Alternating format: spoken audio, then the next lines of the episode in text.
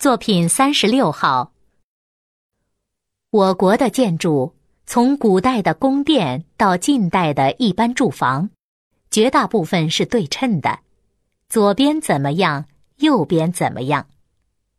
苏州园林可绝不讲究对称，好像故意避免似的。东边有了一个亭子或者一道回廊。西边绝不会来一个同样的亭子或者一道同样的回廊。这是为什么？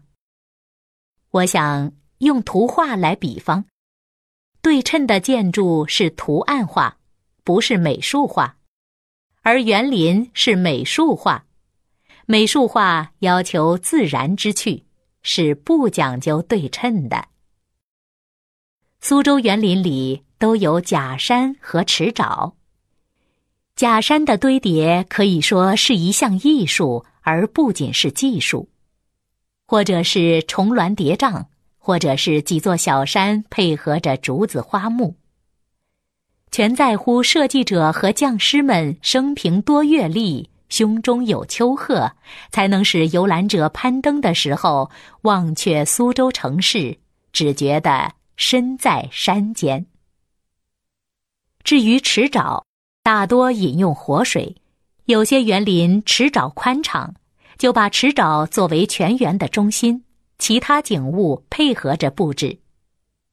水面假如呈河道模样，往往安排桥梁；假如安排两座以上的桥梁，那就一座一个样，绝不雷同。池沼或河道的边沿很少砌齐整的石岸。总是高低曲曲，任其自然。还在那儿布置几块玲珑的石头，或者种些花草，这也是为了取得从各个角度看都成一幅画的效果。